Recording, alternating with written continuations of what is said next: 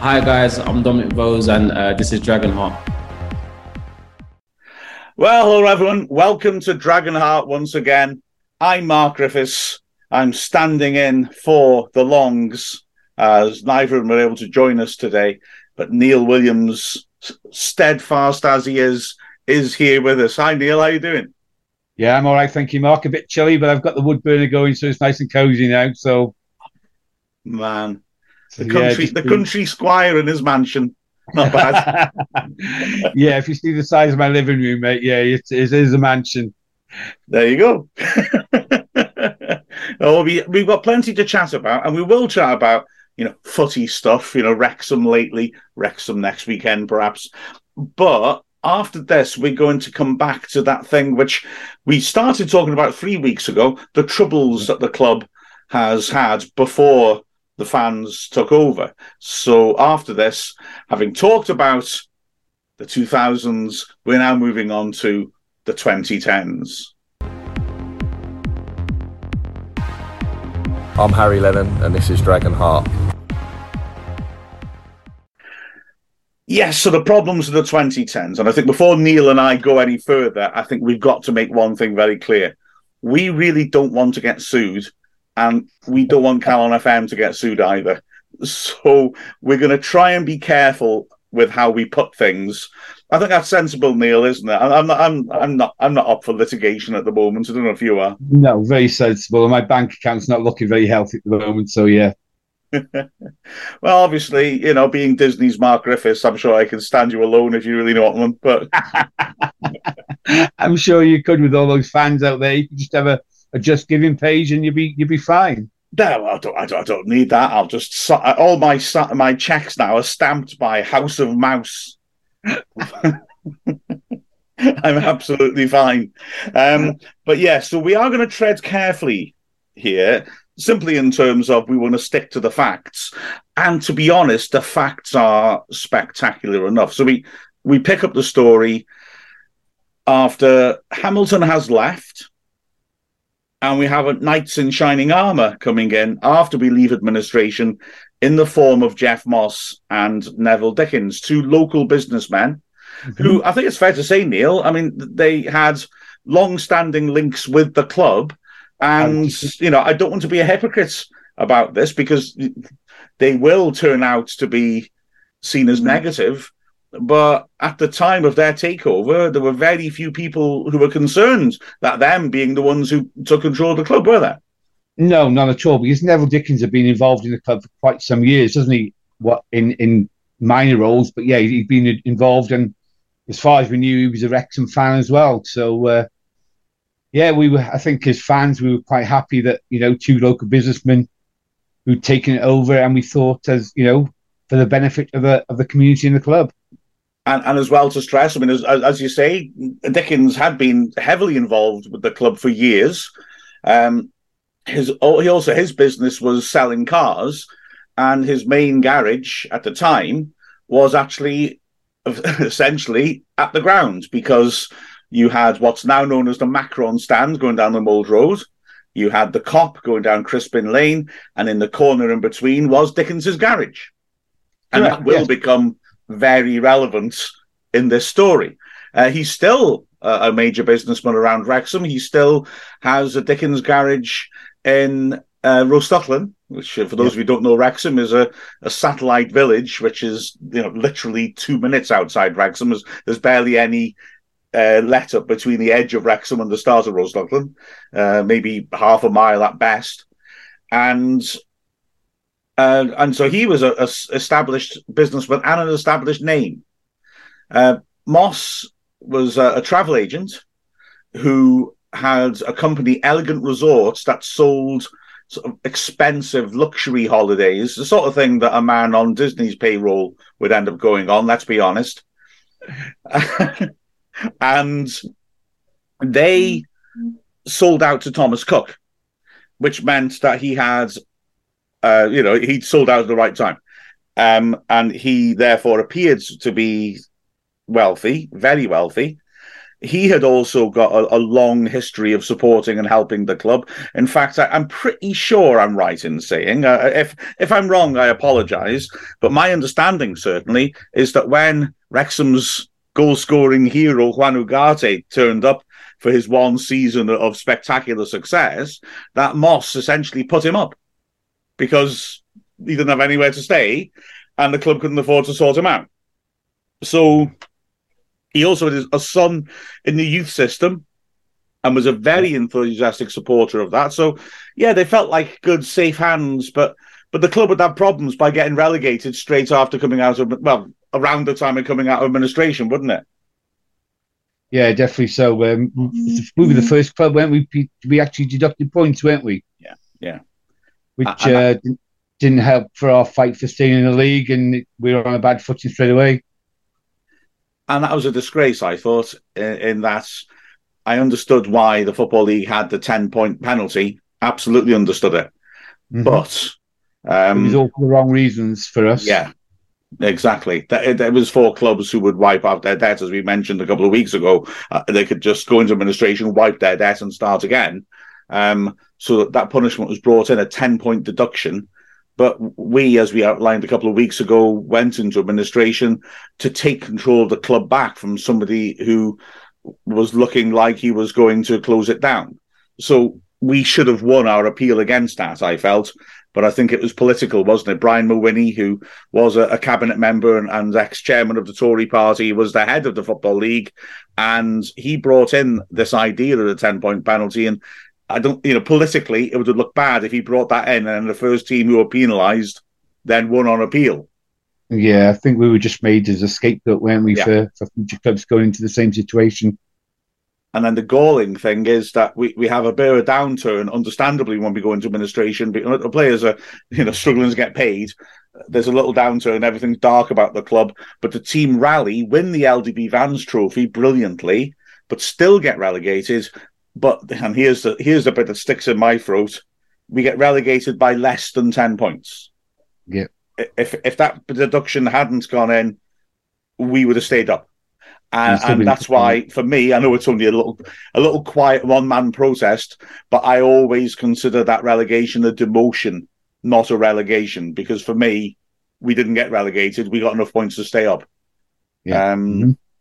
But anyway, we come out of administration. Moss and Dickens own the club, and, that seems to be an absolutely fantastic resolution. And for a while, things go pretty well. Dennis Smith, the manager, stays with the club, and you know we're looking okay.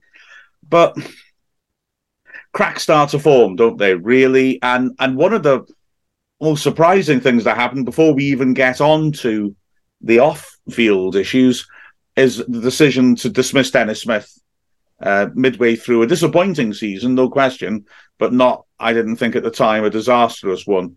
Uh, our off, our on pitch demise, I feel you can trace it back to around then when things really start to go wrong. Am I being unfair? Do you think, Neil?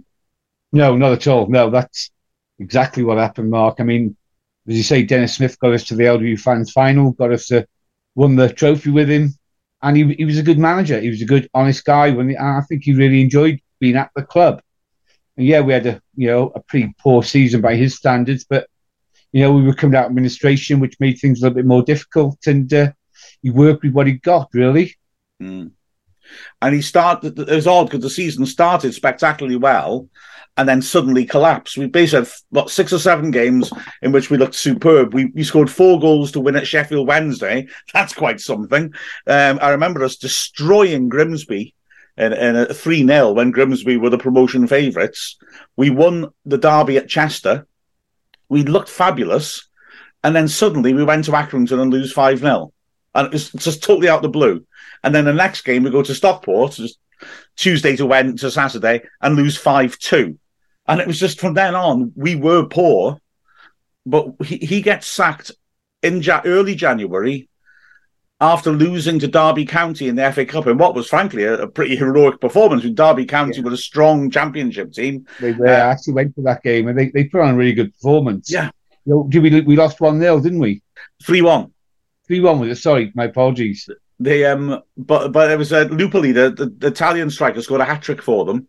and he was terrific. And if it hadn't been for that difference of them having an excellent striker, heaven knows what have happened. Because you know they showed what they could do, the Wrexham players. Then out of the blue, the next week Smith is suddenly out, and yeah, we weren't doing great, but we weren't, I don't think, in danger of getting relegated.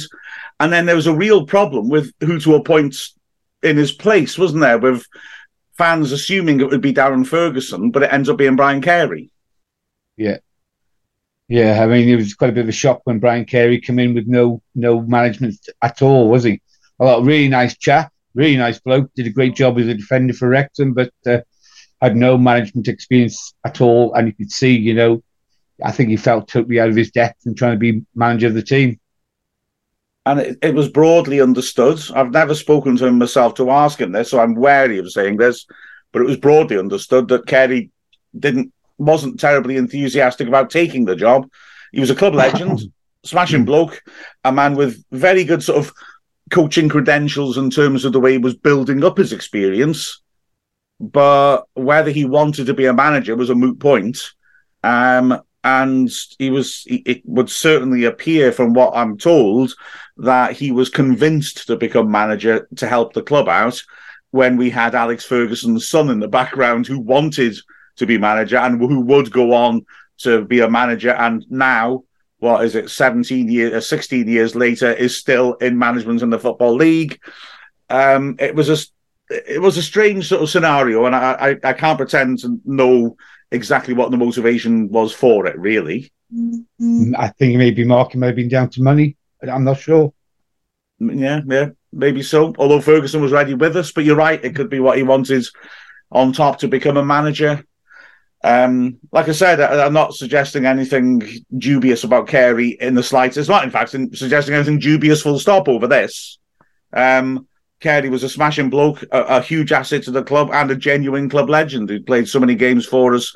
And like you said, a real gentleman. And behind the scenes, I think was valued by people like Dennis Smith as an excellent influence in training and was a really mm. good coach in the making. And he continues to work. He's worked for very high profile clubs, just not as he a manager. Mm-hmm. It's just yeah, this didn't seem, I don't know, didn't seem to be the right call as manager, perhaps. I remember he actually came round to. The, I was living in Dodleston just outside of Chester, and he came round to the house one day. Oh, he was like, I mean, he was very friends, you know, yeah, Jackie, friends with her, and he came round and he'd never seen beet, fresh beetroot before, and I had a big garden, and I gave him a load of beetroot, and he went home with beetroot and had beetroot for the first time at the garden. Oh wow, that's fantastic! Yeah. And he brought a load of memorabilia with him as well, which was great. Uh, uh, genuinely lovely bloke. Was definitely so. Very soft spoken. Mm. And, and a, a, genuinely expert coach as well. But maybe, like I say, as my understanding, he wasn't looking to be a manager. Um, he has a, I mean, to be fair, a catastrophic start, statistically the worst start in the history of any Wrexham manager, and we do plummet down to be in danger of dropping out of the National League. And then, and again, massively to his credit, he rallies the team and we had that remarkable end to the season where we looked doomed, but started winning and got ourselves into a position where we had that last match against Boston United, which incredibly was us or them. Uh, if if we hang on a second, if we drew, we stayed up. If they won, they stayed up. Correct. Incredible last day shootout in front of thirteen thousand fans at the racecourse. And a very um, hot day as well, wasn't it? So again. It was a very hot, warm day as well. Oh, yeah, yeah. And uh, they, they were struggling at the time as well. Boston, they? Because they only bought, what, 250 fans, I think. And uh, yeah, very hot day, but they took the lead. That's right. They were winning at half time. And you started thinking, oh gosh, this is it. We're dropping out the Football League. This is a disaster. And we mm-hmm. fought back superbly in the second half, didn't we? We did. We did, yeah, with a big goal from Chris Llewellyn. Mm. And he, he lost his shirt and ended up in the crowd. Yes. I carried on played in a red shirt. Yeah, that that was a good day, you know, which kept us up for for that season anyway. Yeah. It was it was there were so many like iconic moments from that second half, and all the fans pouring on the pitch afterwards to celebrate us surviving was one of them. Um mm-hmm. Llewellyn, like you say, scoring taking his shirt off to celebrate and then losing it in the crowd and a fan giving him his shirt and him finishing the game in somebody else's shirt that didn't fit him from a different season. That was that's quite something, isn't it? um, and then uh, Valentine taking a penalty, Ryan Valentine, Yeah. Wrexham through and through from Wrexham, Wrexham fan, finally getting a chance to play for Wrexham, taking a crucial penalty in a game like that in front of a packed Kop with his wrong foot. He scored. I mean, Yeah. but at that moment, you think, yeah, I'll, I'll, I'll, I'll take this with the other foot. Wow, that's calmness, isn't it? yeah, Very good. Michael yeah, Proctor it was, sorry, a good day. yeah. It was a very good day. Again, Yeah, got the other. Normal. we won 3 1, uh, but actually, in the background of it all are the seeds of what actually makes it, renders it pointless in so many ways. It's odd because that's one of the great iconic games of this century for Wrexham, but absolutely pointless because the next season we're a disaster and we do just go down anyway. So it was only a stay of execution. We didn't build on it. And also because the truth is, and, and let's be honest here, again, the Football League being cowardly in the extreme, Boston were accused of some very serious financial uh, misbehavior, Yeah. and they um, essentially were relegated during the match because the Football League held off passing punishments because they were hoping that we do the job for them and relegate them. But Boston and us, you know, it went into the last game, so they hadn't made an announcement. And during the game, incredibly, they announced, oh, by the way, we're docking points off Boston. So if you look at the table now, it doesn't look like that game was catastrophic for them because the fact is they actually were relegated during the game with them not knowing. That's quite cowardly, really, isn't it? When they relegated a couple of leagues, though, weren't they? Yes, they- they they dropped into the National League, who also refused to take them because of their financial situation, and that Mhm. was a, a worrying and dubious situation. I'm not going to say any more about what happened there, but there were real concerns about some people within the club doing things they shouldn't. Let's just leave it at Mhm. that. Yes, again, I don't want to get sued, and it's all on the record. By all means, look it up. But it was so cowardly to leave that. So all that stress we went through actually didn't mean a thing because Boston had been demoted anyway. Brought a bit of cash into the coffers. That was about it then. Yeah, essentially. And then the next season was just an absolute disaster from start to finish, wasn't it? Carey, Totally. unfortunately, things don't go well for Carey. He is removed. I mean, some of the things you feel sorry for him. He brings in Eifion. I mean, this sums up this season for me. He brings in Eifion Williams, a player who'd scored prolifically in the Welsh League, and lots of people always say, "No, we should bring him in."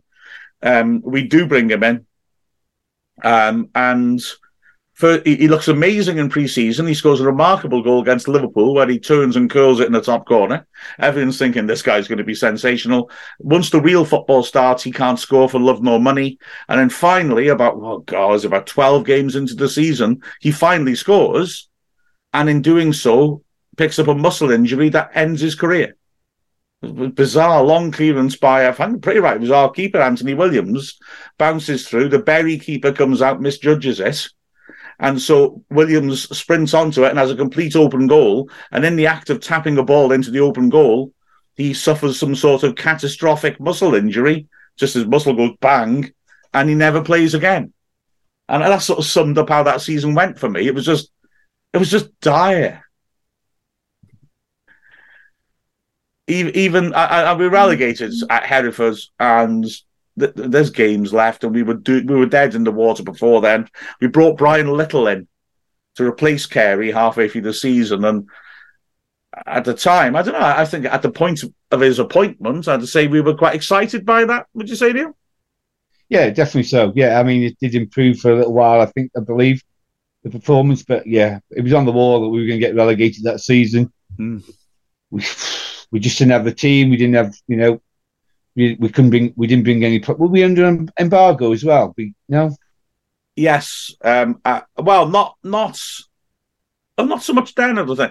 There, there were embargoes later. It's the embargo thing's a tricky one. Football League put teams under transfer embargo and often don't publicise it, and so sometimes people never find out. We were definitely under transfer embargo for a spell under Dean Saunders. yeah, Um, okay. later on.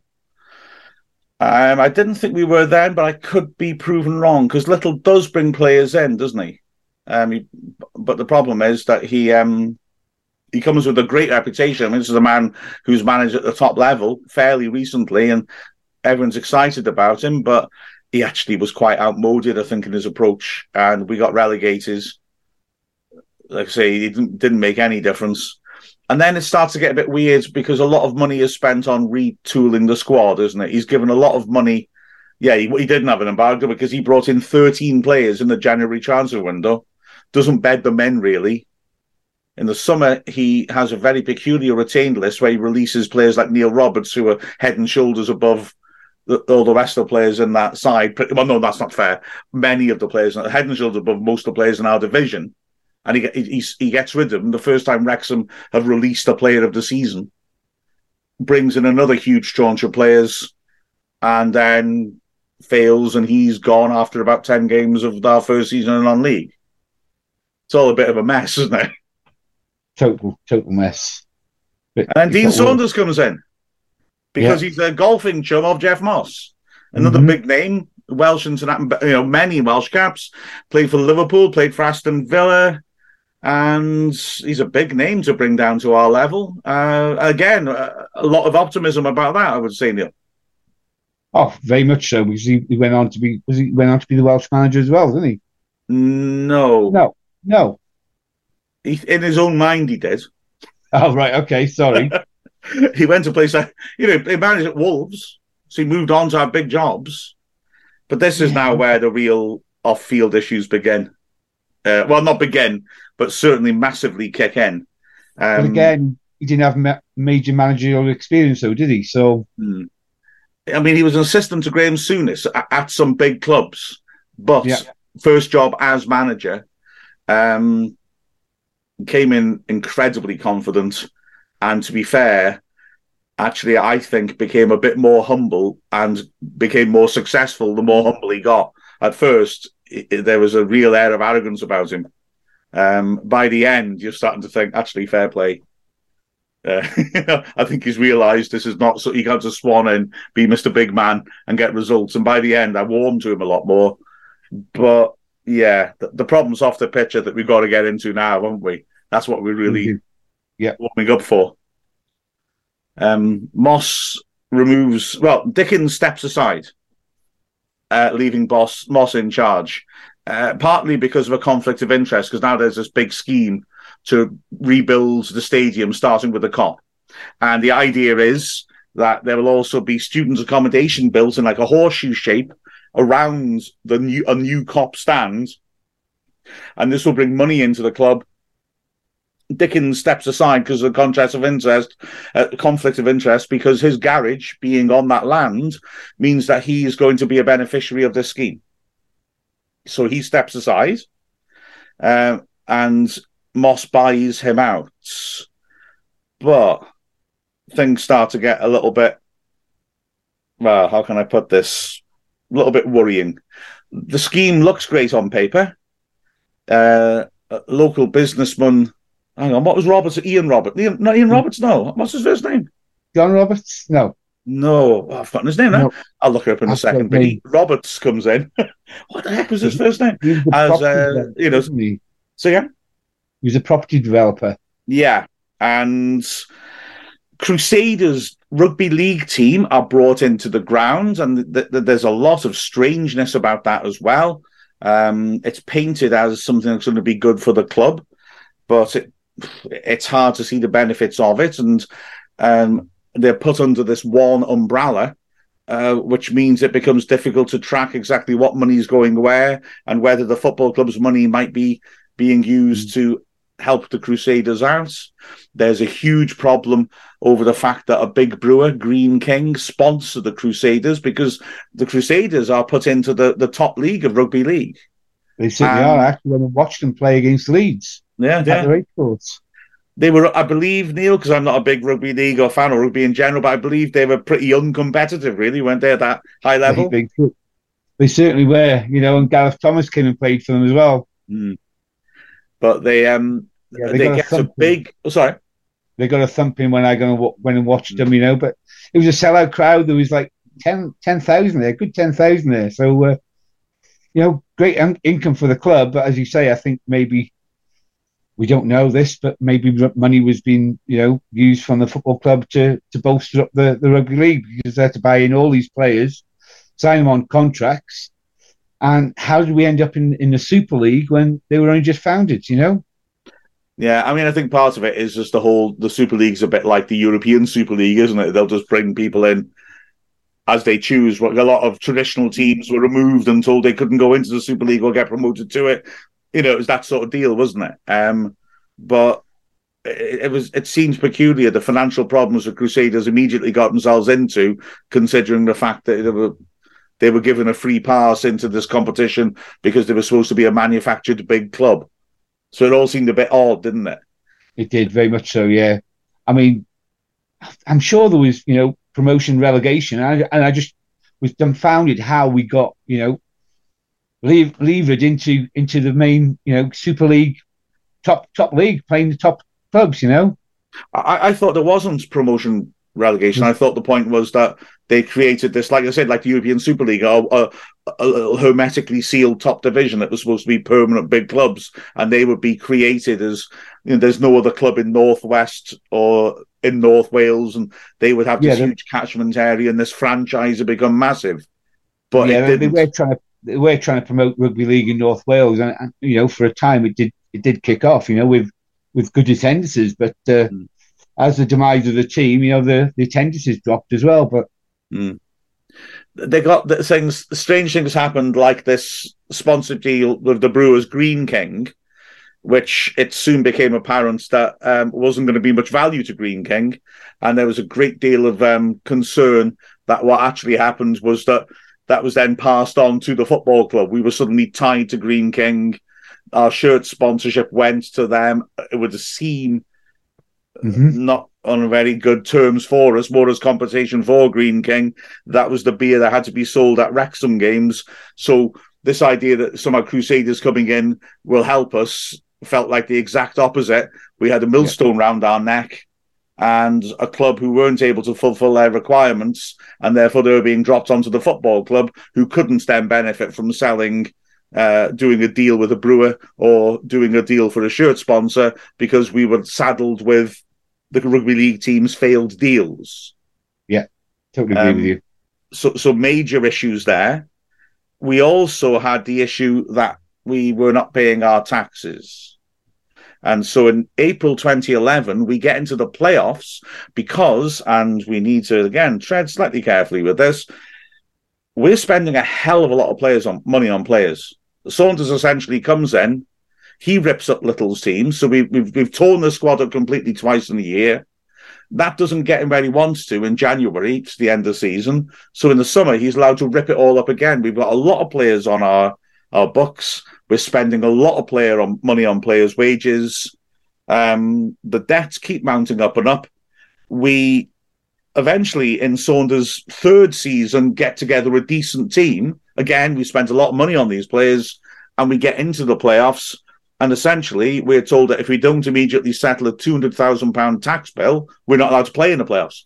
We'll just be kicked out, and so that has to happen so you know, I think by now, April two of 2011, we are seeing there's major problems and cracks in how the club's getting run. I think it's reasonable to say. Saunders gets indulged a lot in terms of his buying, but still, the start of next season, we are at a point where we have massive, massive financial issues, and the National League say they don't think that we are going to be able to start the season. We we have got to give a guarantee. So we're told we have to pay a bond, otherwise we will be expelled from a national league. And that essentially would mean at that point we would have no team that year, and we'd have to somehow sort ourselves out for the next year, having lost all our players and possibly our ground. the owners do chip in for some of it, but of course, Neil, it's a remarkable story how we make up the rest of the money, isn't it? Shortfall of 100, 125,000 shortfall, wasn't it? Yeah, raised by the fans within 24 hours. In seven hours. In, in seven hours. In total, yeah. I think within 24 hours to get the money there because it was the next day. Right. And I know, you know, people put their houses, mortgages on there, you know, and mm. kids go with savings. I mean, we put money into it, but to be fair, to, you know, we all got it back at the end of the day. At the end of the season, it was all done very legally through the solicitors in, in, in and McClintock, I think it was. Um, so, yeah, but the fans had to raise this money within a short period of time just so he could function and enter that league that season. And, like that, said, that, you know, that says a lot about our fans. And we've got to remember, we, we only had, you know, three and a half thousand, four thousand fans coming through the gates at that time. Yeah, exactly. By this point, there's lots of other massive, massive issues off the pitch. I reckon this might be a point to take a break just so that we can digest it for a moment and then okay. come back to look even more at this issue.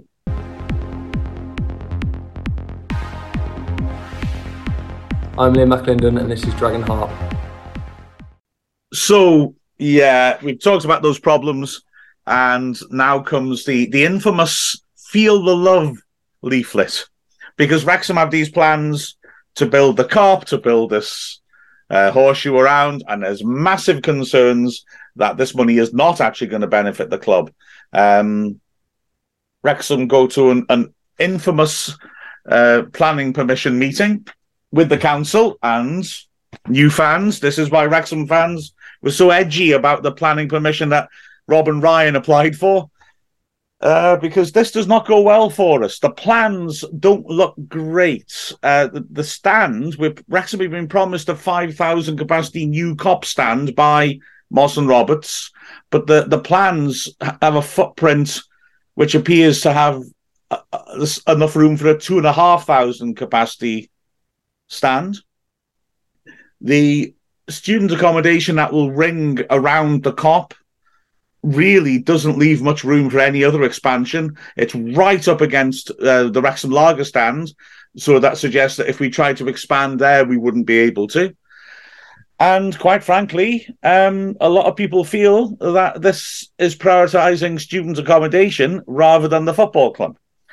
As a result, when there's a planning application and it goes before the council, the trust uh, take advice and suggest that the council should not grant planning permission because it's actually not in the interest of the football club to be able to build the Kop and these flats.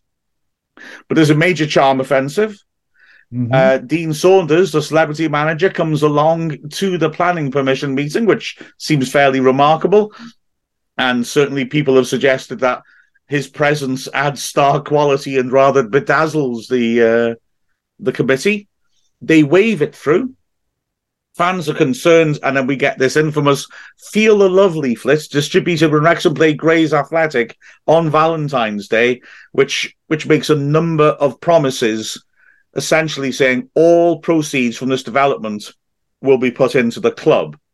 And oh, again, I, I Gosh, I, I, I just realised I'm going to try and play you a hospital pass here, Neil, so you can refuse to respond to what I'm about to say. But you know, it's met with skepticism, and and and it doesn't turn out to be the case. I mean, it, it's but by this point now, fans really are concerned and agitating massively because they're worried about what direction the club's ownership are actually taking the club, aren't they? No, definitely so. I mean, I think that you know all pro all profits and the the proceeds from the building of the flats were supposed to be going into the football club was was maybe a sweetener for the council. We're not sure, and for the fans to say, "Look, I'm doing this in the best interest of the club."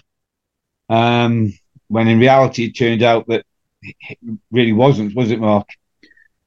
No, I, I mean, the thing is that one of the things the trust were concerned by was that there was a guarantee given to the council as well as just on this leaflet saying we'll put all the pro- the proceeds into the club, but it wasn't legally binding, and that was one of the trust's main points was that if the council are going to allow this permission, this planning permission to go through, they should have insisted on an actual legally binding agreement to make the owners put all that money into the club because we are talking about millions here if if the club were actually able to retain all the proceeds uh, we would have been terrifically cash rich.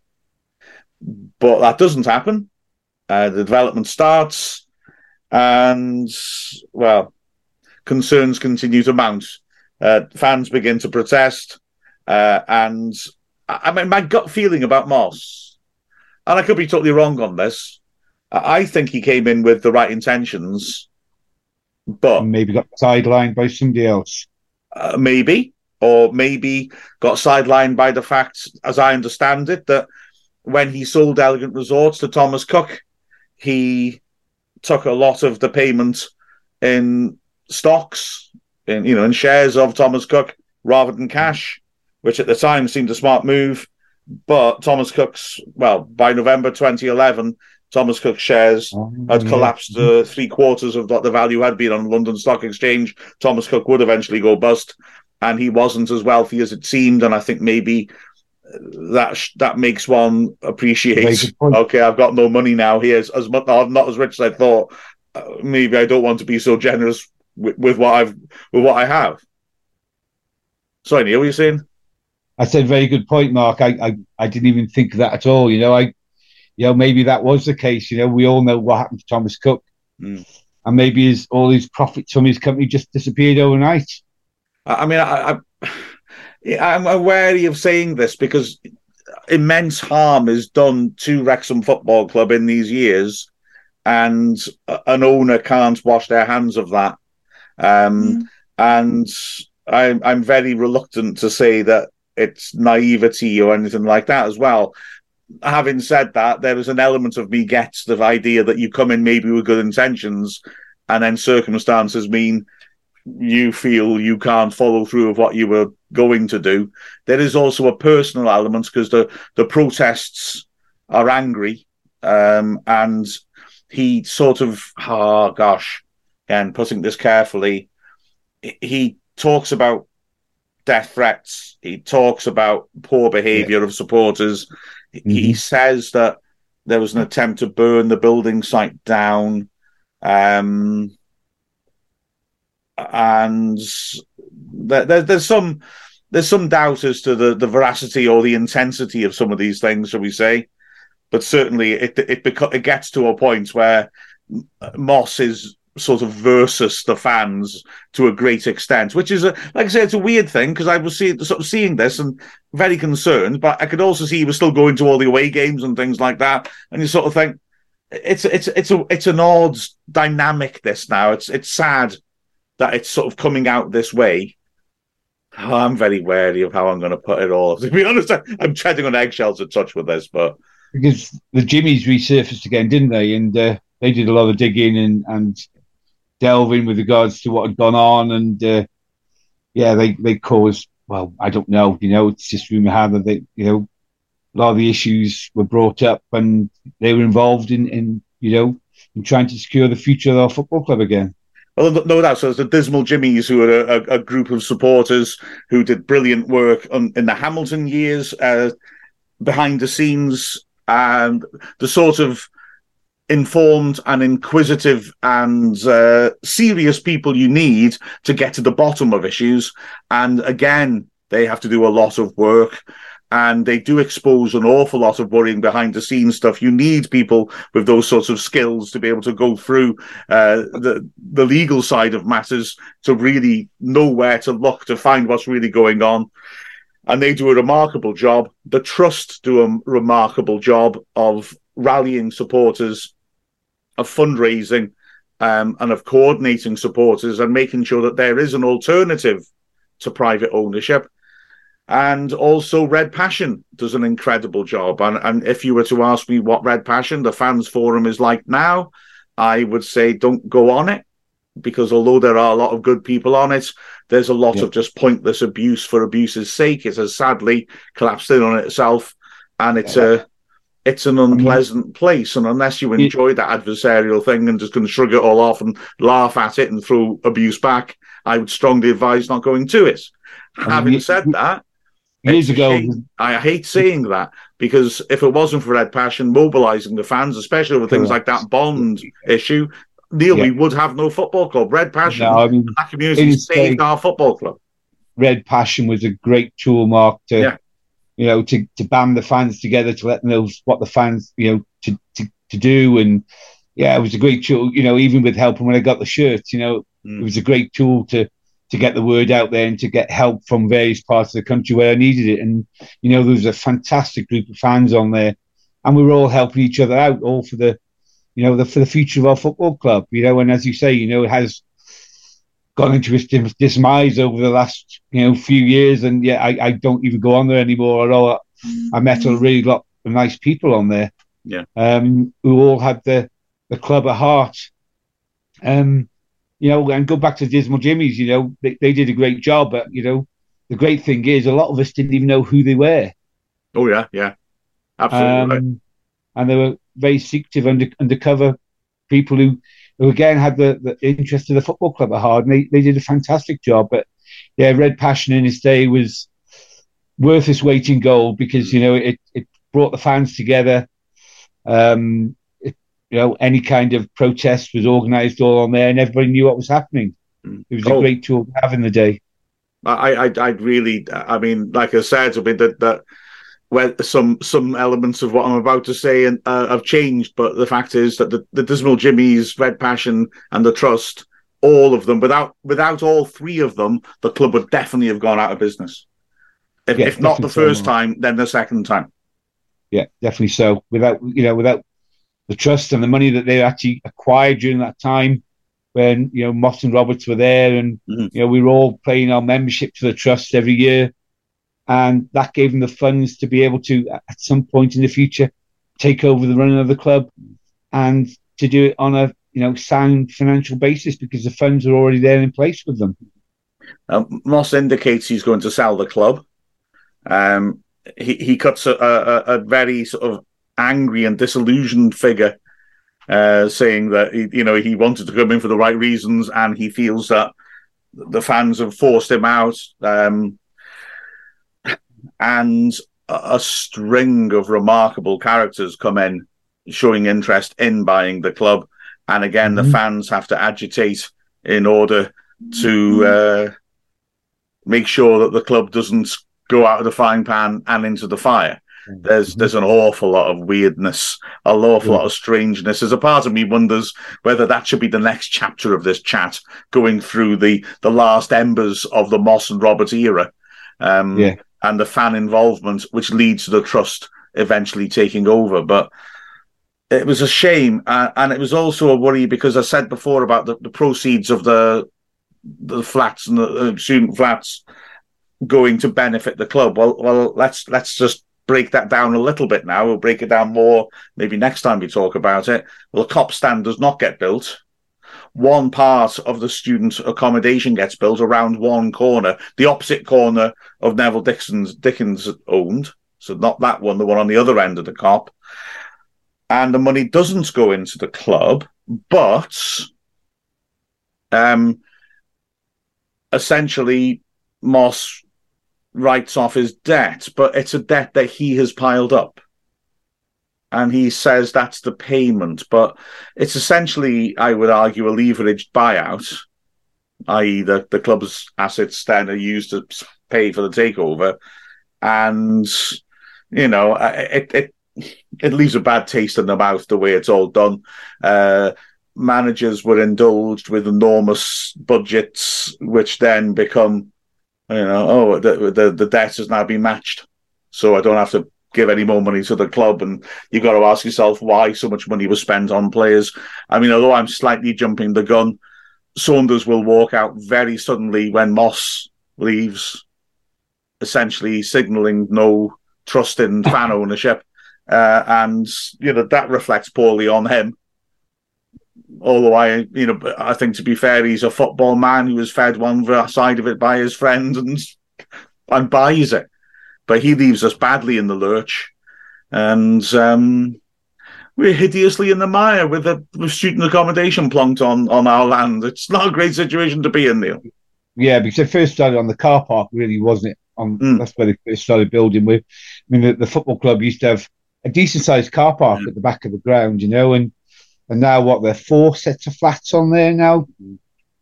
Um, and and yeah, it just put a bad taste in your mouth seeing those flats there, and it did to a lot of fans, I think. And I'll be honest, there's little details that I know don't really matter, but it, it leaves a bit of a bad taste in my mouth when I go there and see that one of the blocks of flats is named after John Neal, the you know, Yeah. one of our absolute legendary managers. Because because those flats are something which damaged our club irreparably, and sticking John Neal's name on it doesn't make it okay. And I don't, I don't like that. you know, name something substantial should be named after a man of the stature of John Neal, not something which gets named after him as a PR exercise. Yeah. I mean, considering it's right next to the football stadium, I'm assuming now the university own those flats, or not. They're look, aren't they looking to? s- uh, Oh, Nanga Oh, you know what? I'm going to have to double check that. I'm not going to answer that question. Okay, I, no I feel like I know the answers to that, and I I'm was slightly wary. It would make a lovely hotel, is what I'm thinking. That was all. Oh, Neil. well, there is one little interesting point to come from that, which is that look, our owners now clearly still want to be. You know, they don't want to just be sugar daddies hurling money at something willy nilly. Yeah, we, we've got to cost things out. We've got to work as a business. Otherwise, Mhm. you end up in a Roman Abramovich situation where when he goes, if you don't find another billionaire, you go Yeah. pop. So that's right and sensible. Um, Mhm. but I do think that you know the fact they have you know wealth is why one major problem for the last 10 years for Wrexham seems to have sort of gone away. There was a sense as well that places like Dickens's garage were essentially what people would call ransom strips. The idea that you, you can't really develop the grounds because certain parts, key areas They're around owned, the ground yeah. aren't owned by the club. Mhm. And I think, fortunately, our owners are of such a stature that they, they can just make that problem go away by saying, well, okay, well, we'll cough up for this, that, and the other. And that'll all be done as part of a deal. And what was an insurmountable financial problem essentially melts away, I think. So, but yeah, the, the, the ownership of those, who knows? Maybe in some future world, it'll, beco- it'll become a, a, a block of flats. Not necessarily a great block of flats, but a block of flats nevertheless. I think of more of a hotel for all the Oh, sorry, these yeah. foreign these foreign supporters that's coming over. I think there's 57 coming over from Canada this weekend. Really? Yeah, in one group. Well, in that case, as long as we've got the helipad on the roof yeah, for the owners and the Robin Ryan luxury suite on the top three floors. Perfect. Yeah. Although, t- to be fair, Neil, if you were to show your your terrific commitment to the club by travelling transcontinentally to come to a Wrexham game, do you really want to be in student accommodation? Yeah, but you know, you'd upgrade it, Mark, wouldn't you, into a really nice plush hotel. How do you upgrade it? Uh, Well, the structure's there, isn't it? Yeah, yeah, right. I remember student accommodation. Oh, it's changed since your day, Mark. Come on. That's a few years. Yeah, years that's ago. right. They, they have electricity now. They do, they do, they do. I remember the key thing about student accommodation was that you could exchange the doors of the rooms if you had a screwdriver. and so one night, our, uh, one of our, one of my mates, he went out. Everyone knew he was going to be coming back about eleven o'clock. That was his routine, where he went off to the student bar. So a few of us, armed with um, a screwdriver, Screwdriver. jemmied our way into his room, removed the door, replaced it with one of our doors, so it looked exactly the same. But before we closed it, we um no, we didn't close it, beg your pardon, because then he wouldn't get in, would he? But we removed all his furniture and hid it in lad next door's room, and then we hid behind the door, giggling and waiting for this lad to turn up, find his doors empty open, and then walk in and find that his entire room is empty. A classic jape. Of course, the problem with student accommodation architecture is that often, and certainly where I was in Liverpool, um, you've got a glass, like a, a sort of central atrium of glass around it. hmm And so you can see all the other parts of that floor and the other floors if he looked across. And so he happened to be in another floor of the student accommodation, saw what we were doing, and decided he'd just go and kip on his mate's bed and never came back. There you go. So we sat there till two in the morning, giggling less enthusiastically as the night went on, and finally had to give up and found out in the morning that he'd played the trick back onto us and he was there demanding that we give him all his stuff back, which we did do. Tragic. Why would you change somebody's door, for goodness sake? Why wouldn't you? I was a, I was a, an art student. I had a lot of time on my hands. I mean, a lot of time on my hands. You know. In the last Why- year of my degree, I was in one morning a week. That was it. Wow. Why would you take screwdriver with you to uni anyway? for your art student, To remove people's doors. Do you know nothing of higher education? We never did that when I went to college. You know, we were all you know ha- happy for our rooms and liked our rooms, but never thought about taking off each other's doors. I hate happy people. So basically, it all backfired on you, Mark, when he, he saw you doing what you were doing. So Yeah. It was shameful. And that's, I don't want to see our Cana- Canadian cousins submitted to that. you know? I okay. I just don't think it would benefit. The, So, yeah. I just think it would benefit the club a lot more than just having student flats there. You know. Oh, absolutely.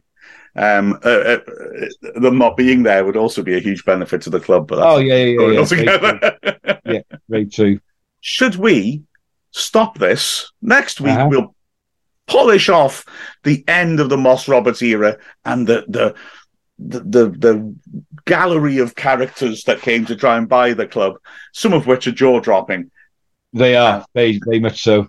Absolutely, uh, and also how the trust end up buying the club. Um, we'll do that next time. Should we, after Okay. this, have a, a quick chat about actual football? I think we probably should. I think we should too. Yeah, very much so. I'm Luke Young, and this is Dragonheart. Right, welcome back. Final part of the show. The magic of the cup on Saturday. Neil, are you excited? Yeah, mildly excited, but for me, it's a league. You know. Yeah. it's been nice to get through to the third round of the FA Cup, and who knows who you draw. But uh, you know, when I know Farnborough are doing pretty well in their league at the moment. Mm. Um, Really? You don't want to get injuries, do you? Do you Yeah. play a full strength squad and start with a full strength squad, and then you know bring players off the bench, Mhm. Or do you bring out a second string of players? But depends how seriously we want to take this this game, Mark. I my gut feeling is seriously. Um, I'm just checking. I thought Farnborough were doing quite poorly. I need to I check they this. they had a good win at the weekend. I think Oh right. Oh, beg your pardon. it was Um, that the weekend before. I, because I yeah, thought it yeah, was that's true. Oh yeah, you're right there. Since the draw, they've picked up because they were near the bot, very close to the bottom, weren't they? la- When the draw was made, but they've Uh-huh. picked up to 15th place now, unbeaten in six. Yeah, yeah. Fair play. Um, having said that, oh, and also they don't let many goals in. Looking at this, 17 games, 17 conceded. That's decent. There's only about three or four teams who've conceded fewer, although they've only scored 16 in those 17 games. Only one team outside the bottom four, apart from them, has scored fewer. So, okay. Bit of a strange one for them, but they look difficult to beat at the moment. Yeah, I I- mean, the, the manager did a quite a long interview, but I think that was before it was decided on whether he was going to be on TV or whatever. And he's saying that they, you know, they've, they've only ever travelled to one game this season on a bus. Can they really afford to get a bus up to Wrexham? What they really like to do is stay overnight. But but he was quite negative about it. You know, he says it is going to be a tough game for them. Um, it'll be a good money spinner for them. Mm. Um, but he seemed to be downplaying their chances in his interview, which I thought was, you know, for the players, you know, because all the players have got to get time off work because they're all they're all got full time jobs as well. So um, it's a big game for them, and I'm sure they'll bring a good support. But uh, I think Wrexham will just be if if we start with our full, you know, starting eleven as we did on Saturday, we'll be just, I would hope, a lot better than they are and score a few goals. You'd expect But- that, wouldn't you? And I would expect us to pick a very strong team for the simple reason that this game, you win this game, and you could potentially have a, either a, a home tie against a big team and a chance to really make the headlines, or a, an away tie against a really big team and a chance to make an absolutely shed load of money uh, and also make the headlines. You know, uh, you're probably looking you're looking at a heck of a lot of money, especially if you're on TV, if you get drawn away to Man United or somebody like that. So, Oh, yeah, and I think we United, would be on. TV because seeing, you know, us in our current state playing against a big side with the potential of an upset would really draw in the, the crowds, wouldn't it? Oh, definitely so. You know, especially especially if it's live on television, Mark. You know, we've already got the the audience, as I said to you earlier. We've got I've read on. You know, there's so many coming over from from North America for this game because they're able to get tickets for. And there's there's one group of 57 Canadians coming over, which are which is phenomenal. You know, it's incredible. It's incredible. feels, feels like we're we're in a dream. You know that uh, is this all really happening? It, it, it really is, isn't it? And when you, as that's why I expect it to be pretty much hundred percent full strength. Uh, Okay, if there's somebody with a bit of a, a, a, a knock, we do have the luxury of a strong squad. But I don't think that it'll be beyond, you know, protecting a player. I don't think we'll be looking to give players a run out. You know, say I'd like to see Jordan Davies start a game to get some more minutes in his legs. I'd like to see O'Connor get some more minutes in his legs. Yeah. Um, I'd like to see Cleworth getting some time back on the pitch, but I don't think that will happen in this match unless there's somebody to protect. Uh, Yeah. Otherwise, you know, how, how stupid would we look if we rotate at this point and lose? Farnborough, yeah, yeah. You know, we we all saw what happened against uh, Blyth, didn't we? So Yeah. you know, Yeah. we you know up, took our foot off the pedal, and uh, you know they, they were very close to to getting a draw with us. Uh, we we had a devastating first half in that second match, in which we deservedly took control of the tie and went through. But the other three halves of that those two games, at worst, Blyth were our equal, if not our betters. So we were fortunate in that, weren't we? hmm Um, so I, I don't You know- see us making any major changes at all. We will have an FA Trophy match against Scunthorpe coming up soonish.